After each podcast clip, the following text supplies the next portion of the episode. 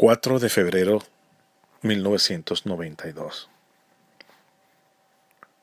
Golpe de Estado contra el presidente democrático y electo Carlos Andrés Pérez. Según los diarios capitalinos, la cantidad de personas fallecidas violentamente ascendía a 100 y más.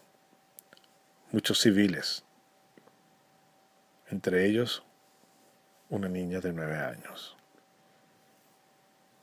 Muchos nombres, mucho dolor, mucha sangre. Asesinados en sus casas, en las calles, en sus sitios de trabajo. Gente inocente, civiles inocentes.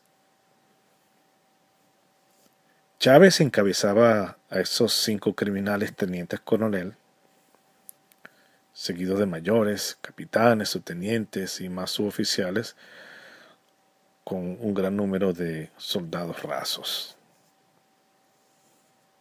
Ahora, muchos de esos tenientes coroneles y mayores cuentan con millones, con riquezas, negocios en el país y propiedades en el extranjero.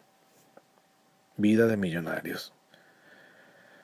Para esos asesinos si hubo amnistía.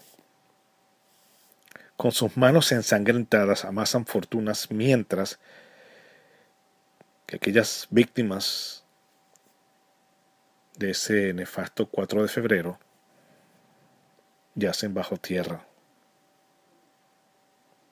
Sus osamentas ya no cuentan, más nunca serán olvidados.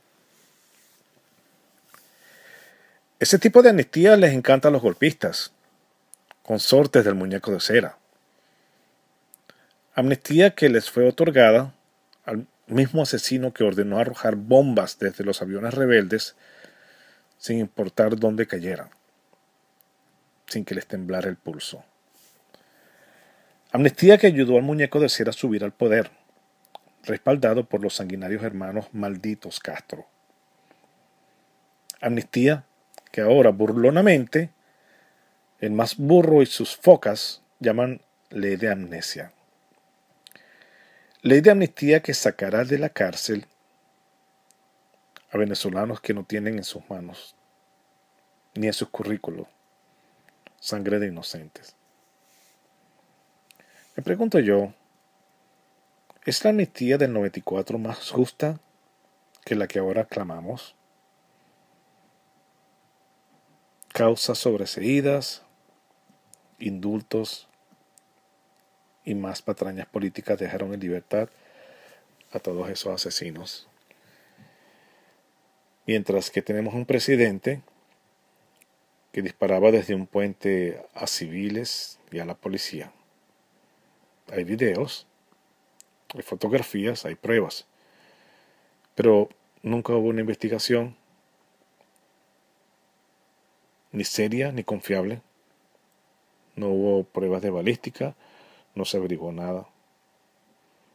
En cualquier parte del mundo, ese animal se estuviera pudriendo en un calabozo.